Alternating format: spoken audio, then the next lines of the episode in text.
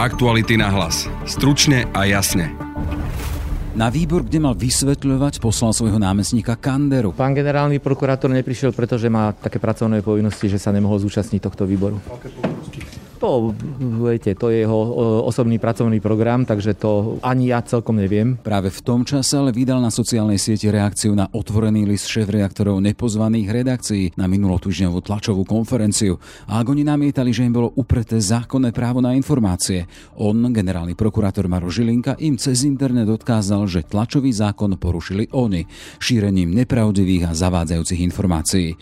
Selekcia pri výbere novinárov však naďalej vyvoláva vlnu kritiky, a to aj od medzinárodných organizácií. Pavol Szalai z Reportérov bez hraníc. Novinárska práca cestou konfrontácie generálneho prokurátora otázkami bola vo verejnom záujme, totiž rozhodnutia generálneho prokurátora vzbudzujú kontroverzie, zaslúžia si vysvetlenie. V druhej časti podcastu sa pozrieme na pokračujúci súdny proces s bývalým generálnym prokurátorom Dobroslavom Trnkom. Dnes bol svedkom jeho nástupca Jaromír Čižnár. Je útorok, siedmeho september. Moje meno je Jaroslav Barborák. Jediným bodom programu dnešnej schôdze je obmedzovanie výkonu novinárskej práce na pôde generálnej prokuratúry Slovenskej republiky.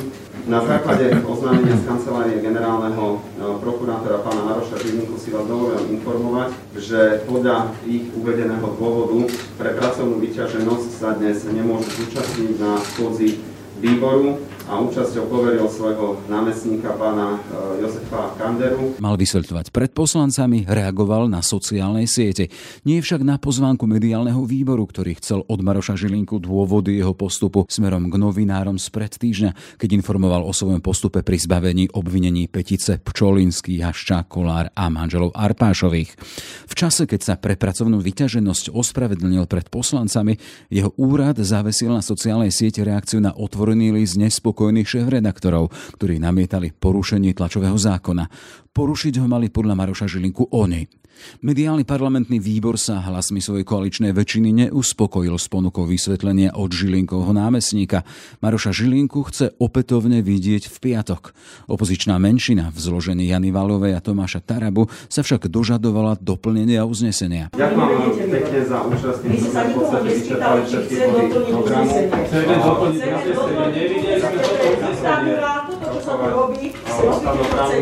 Ak sa Žilinkov námestník Jozef Kandera nedostal k slovu pred poslancami, vysvetlenie zaujímalo novinárov. Podstata veci podľa nášho názoru je v tom, že generálna prokuratúra neorganizovala ani briefing, ani tlačovú besedu, ani tlačovú konferenciu. Toto nám neumožňujú jednak naše priestorové možnosti a najmä ešte aj za tejto pandemickej situácie, ale aj keby nebola. Tí, ktorí ste boli v našej budove, viete, ako to tam priestorovo vyzerá. A druhá vec, ktorá je možno ešte podstatnejšia. Nie je úlohou prokurátora a podľa môjho názoru to ani nemôže, aby na tlačových konferenciách a besedách nejakým spôsobom dotváral uznesenie a jeho dôvody, ktoré vydal. To rozhodnutie všetci máte k dispozícii, bolo aj v anonymizovanej forme zverejnené na webovom sídle generálnej prokuratúry a my vzhľadom na to, že tie rozhodnutia, viete, o ktoré ide, vzbudili záujem a ohlas u širokej verejnosti, ale aj u politikov, sme sa rozhodli, že budeme v zmysle paragrafu šesť trestného poriadku a ďalších príslušných ustanovení zákonných, ktoré upravujú túto problematiku, informovať verejnosť, čo sa stalo a z akých dôvodov, ale určite nie dotvárať formou nejakej tlačovej besedy toto, toto rozhodnutie a jeho dôvody. Zástupcovia dotknutých médií sa sťažovali, že porušuje tento tlačový zákon, keďže tam sa hovorí o rovnosti tlačových agentúr, ale aj periodických. Periodik. Áno, rozumiem, rozumiem tejto otázke. My sme toho názoru, že sme tlačový zákon neporušili, pretože sme sa rozhodli informovať verejnosť takým spôsobom, aby bola v čo najširšej miere oboznámená s tými rozhodnutiami a s ich dôvodmi. Na to sme teda v rámci tej situácie a tých možností, ktoré sme mali, akreditovali na túto informáciu jednak štyri celoslovenské televízie, teraz celoslovenskou pôsobnosťou. Jednak sme akreditovali tlačové agentúry, obidve, ktoré máme na Slovensku, s tým, že prenos bol vysielaný online prostredníctvom tlačovej agentúry Slovenskej republiky, čiže každý si ho mohol streamovať a ostatné médiá neboli pozvané, myslím teraz printové médiá a internetové médiá, neboli akreditované a pozvané z toho dôvodu, že proste nám to jednoducho kapacita neumožňuje. Tam je prázdna, tam je Tá miestnosť prázdna nebola. Tá miestnosť prázdna nebola, čiže sme ich jednoducho nemohli pozvať z toho dôvodu, že kapacitne e, to umožnené nie je. My s tou miestnosťou spravili traje ľudia navyše. No, to je ten problém, ku ktorému by som bol prišiel, keby ste ma boli nechali dohovoriť. Ja viem, že sa oni dožadovali toho vstupu, ale my sme vychádzali z toho, že e, tým pádom by sme vlastne diskriminovali tie ostatné médiá, ktoré takisto neboli pozvané, neprišli, využili tie možnosti, ktoré, ktoré sme im e, poskytli. Čo by s tou miestnosťou trajalo ďalších desať novinárov, ktorí by tam boli? E, Pozrite sa, ja som vám povedal, neviem, či vy to tam chcete ísť premeriavať, to jednoducho nie. Tie kapacitné možnosti to neumožňujú a to nie je desať novinárov navyše. Na Slovensku je toľko printových médií, aj internetových médií. Ja netvrdím, že by všetci prišli, asi nie. Ale proste jednoducho my s touto možnosťou počítať musíme. Kolegovia majú zážitok toho, že tá miestnosť bola občas aj úplne plná na prasknutie. To je možné v situácii, keď nebola, keď nebola pandémia covidová, tak je to možné, že to bolo, ale odkedy som vo funkcii ja a generálny prokurátor Slovenskej republiky. Myslím si, že sme, ak ma pamäť neklame, tento formát využili už predtým dvakrát a bolo to robené týmto istým spôsobom. Pán Kandera, reálne sa dožadovali vstupu tri médiá. Boli sme tam my, boli ste tam vy. Tri stoličky navyše by tam asi veľa neurobili. A ja už som vám odpovedal, čo bol ten dôvod. Dôvod bol ten, že by sme týmto spôsobom diskriminovali a znevýhodnili ostatné médiá. No, tam ani neboli, ani neprišli. Uh, od, odpovedal som vám. Aký je teda logický argument na to, že ste zvýhodnili niektoré konkurenčné súkromné subjekty? Že keď ste teda chceli, uh, hovorili ste, že bolo to kvôli pandemickým... Kvôli pandem... Pán Daňo, prepáčte, nebu... vy nie ste moderátorom tejto tlačovky. Poprosím vás, poprosím vás chvíľočku. Uh, že aký je teda logický argument, že prečo tam neboli napríklad len verejnoprávne médiá, teda er té vé es a TASR napríklad? Aby sme pokryli mediálny priestor televíziami, ktoré, ktoré dokážu zabezpečiť informovanosť verejnosti v čo najširšom rozsahu. A nehrozí v budúcnosti, že povedzme nejaký premiér sa rozhodne, že bude na tlačovky vpúšťať iba vybrané médiá? Za politikov, za politikov ja nehovorím. Miroslav Kolár, podpredseda mediálneho výboru a expert na mediálne prostredie. Ja samozrejme nebudem komentovať, akoby, že obsah rozhodovania to mi neprináleží, ale naozaj spôsob, akým generálna prokurátora pristúpila k informovaniu o tomto svojom závažnom rozhodnutí, nabúrava dôveru v inštitúciu.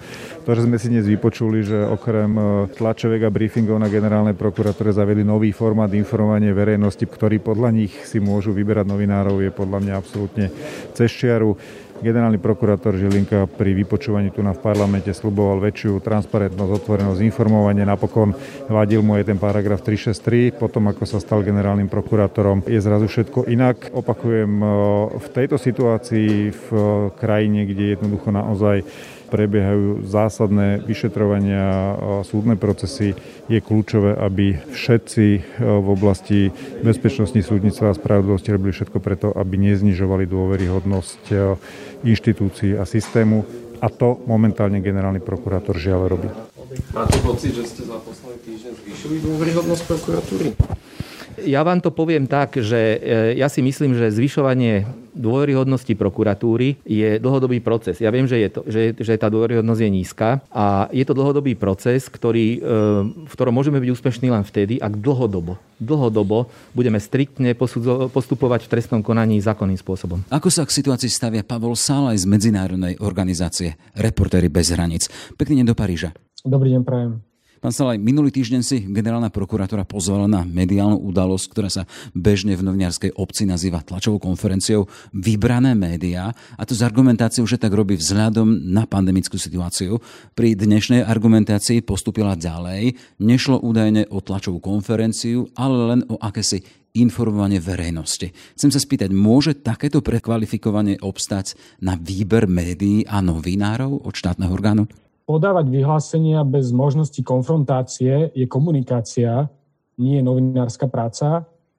Novinárska práca týchto médií, ktoré boli vylúčené z vyhlásenia, tlačovky, mediálnej udalosti, akoľvek to už nazveme, generálneho prokurátora, bola obmedzená, nebola možná a tým pádom bola obmedzená sloboda tlače. Novinárska práca cestou konfrontácie generálneho prokurátora otázkami bola pritom vo verejnom záujme, totiž rozhodnutia generálneho prokurátora vzbudzujú kontroverzie, zaslúžia si vysvetlenie. Dôvod pre vylúčenie niektorých médií uvádzaný generálnou prokurátorou, teda pandemické opatrenia, sa nezdá byť dôveryhodný. Technické obmedzenia predsa nemôžu mať prioritu pred verejným záujmom. Tlačový zákon ukladá orgánom verejnej moci a teda aj generálnej prokurátore povinnosť, a to citujem, poskytovať informácie na základe rovnosti. Tuto vidíte rozpor v postupe s generálnou prokuratúrou? O tom, či bol alebo nebol porušený tlačový zákon, musí rozhodnúť súd. Vysvetlenie si vyžiadal mediálny výbor parlamentu, ktorý si pozval generálneho prokurátora Maroša Žilinku. On tam ale poslal svojho námestníka, čo koaličným poslancom nestačilo. Ako hodnotíte ich postup? My sme privítali zvolanie zvláštneho zasadnutia výboru. Takisto je správne, že výbor neakceptoval zástupcu generálneho prokurátora. Rozhodnutie vylúčiť niektorých novinárov si zaslúži vysvetlenie od samotného generálneho prokurátora a takisto očakávame od neho záruky, že podobný problém sa už nezopakuje.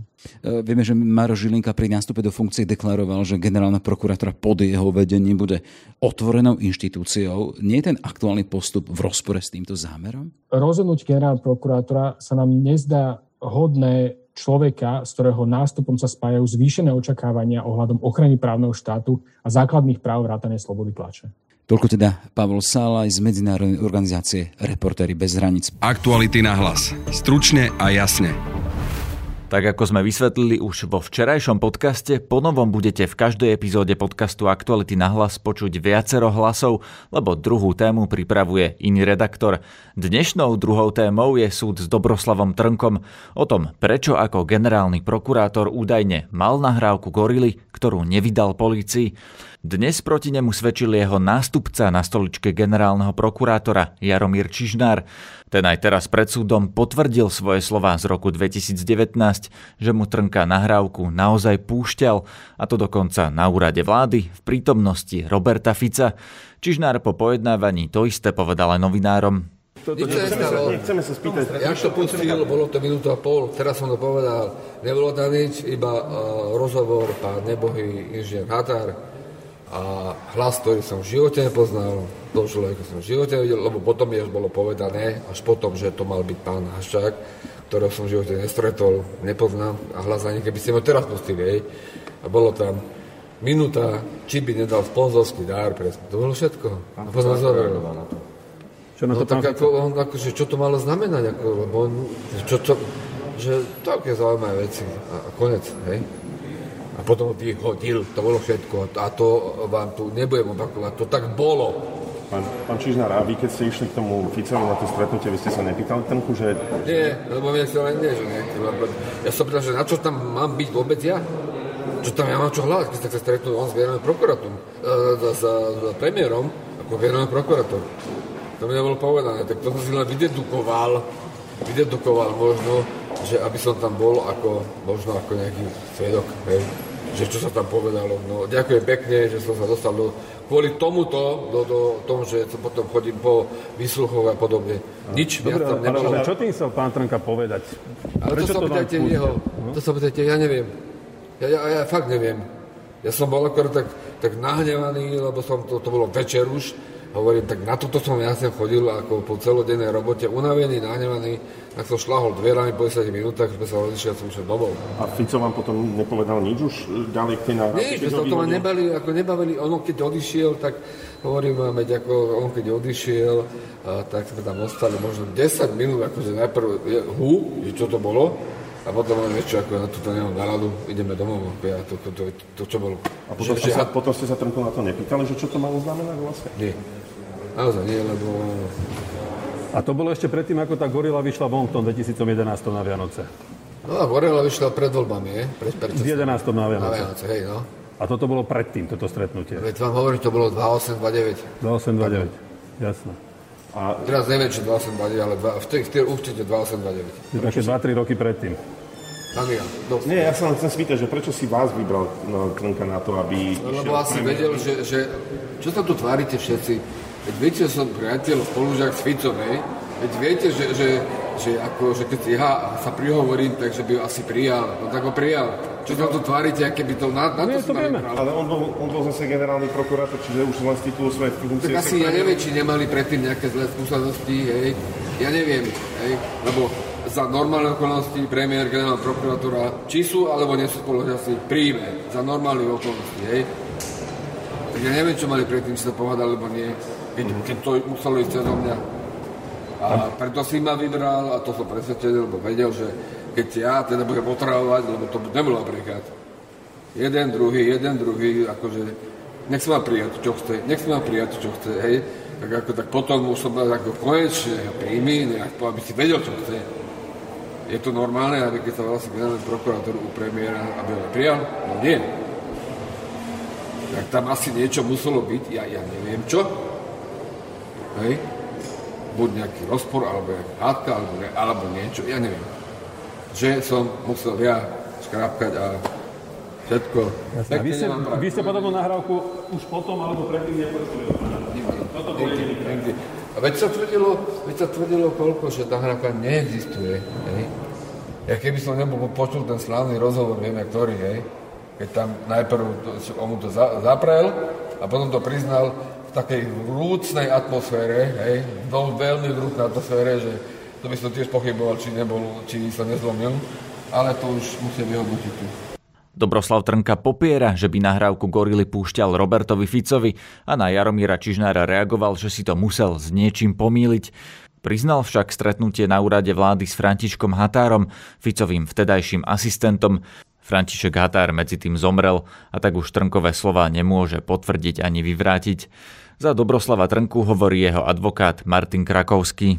Ak sa chce niekto s niekým stretnúť, tak nemusí hľadať prostredníky, keďže tam je automaticky prítomný. Čiže pán Čižnár si to vymyslel podľa vás? Viete čo, no tých stretnutí, ako uviedol môj klient, bolo veľa medzi generálnym prokurátorom a šéfom krajských prokurátorov. Boli to pravidelné stretnutia na podstate týždennej báze a počas toho obdobia, ako on bol generálny prokurátor, tak tých stretnutiek bolo pár desiatok, možno až stovák, ako aj povedal pán Čižnár. Boli to nielen stretnutia pracovné, čo sa týka generálnych prokurátorov, ale aj školiace stretnutia, prípadne iné akcie, ktoré sa na takejto úrovni robia. Pán Trnka v súlade s trestným poriadkom má dať právo vyjadrenie a to vyjadrenie dal. Rovnako, ak ste počuli včera, pán Fico poprel, že by nejaké také stretnutie v Trojici bolo. Všetci ste tam boli prítomní a povedal, že takéto stretnutie nikdy nebolo. Tvrdí to pán Fico, tvrdí to pán Trnka, pán Čižnár si to pamätá inakším spôsobom. Je to možno prirodzene ľudské, zmienil si to s niečím, možno s nejakým iným stretnutím. Ja osobne som prítomný tiež nebol, to je všetko, čo vám môžem k tomu povedať. Čo urobil pán Trnka s tým kúskom nahrávky, ku ktorému sa teda priznáva, ktorý nerozporuje? No povedal to dneska, počuli ste to. A odovzdal ho aj polícii, ako to vyhodnotil? Odovzdal pánovi Határovi. Nebolo tam nič trestného, kontaminovaného a hovorím, on to dostal od šéfa es í es, vtedajšieho Ladislava Pitnera. Čiže on mal v dispozícii tú nahrávku, on mohol nejakým spôsobom naložiť s tou nahrávkou a pán Trnka to dostal od neho ako spravodajskú informáciu. Čiže neodovzdal to polícii? Ešte raz, získala to es í es za šéfovania pána Pitnera. Hej, on má možnosť s tou nahrávkou nejakým spôsobom nakladať. Ako si máme potom, prepáčte, vysvetliť v tomto kontexte nahrávku, ktorá, na ktorej je zachytený hlas pána, pána Trnku a pána Kočnera, kde sa rozprávajú o tomto celom?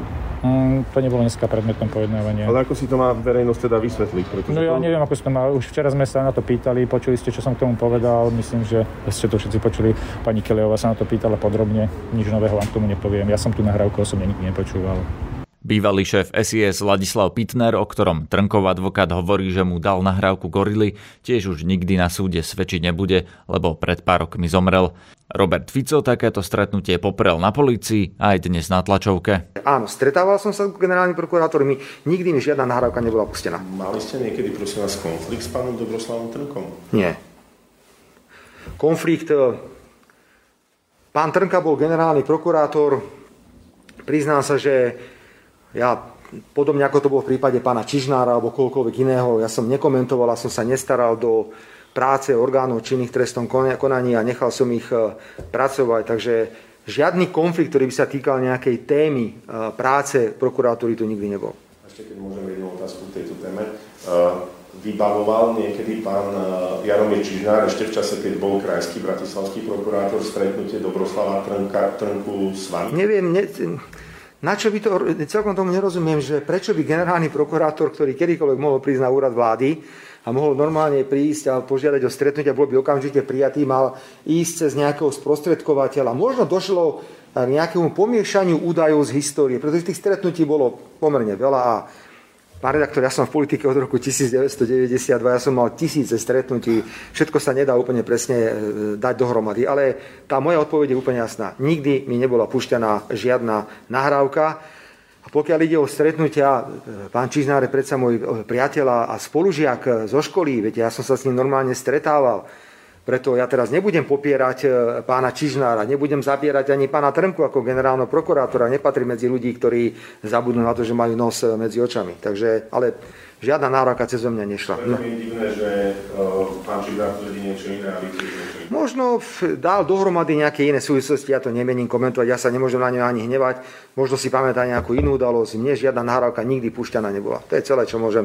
Ja som to povedal aj na polícii. Naviac, ne, ne, pán redaktor, a keby, a keby, tak čo? Keby. Jaký zločin som spáchal? Aktuality na hlas. Stručne a jasne. Sme v závere. Na dnešnom podcaste spolupracovali Laura Keleová, Martin Slis, Adam Oleš, Peter Hanák a Jaroslav Barborák. Prajem ešte pekný deň. Naše podcasty vznikajú vďaka vašej finančnej podpore. Môžete nás podporiť cez službu Aktuality Plus už od deväťdesiatdeväť centov za týždeň alebo od tri šesťdesiat za mesiac. Všetky možnosti nájdete na webe aktuality bodka es ká lomka plus. Aktuality na hlas. Stručne a jasne.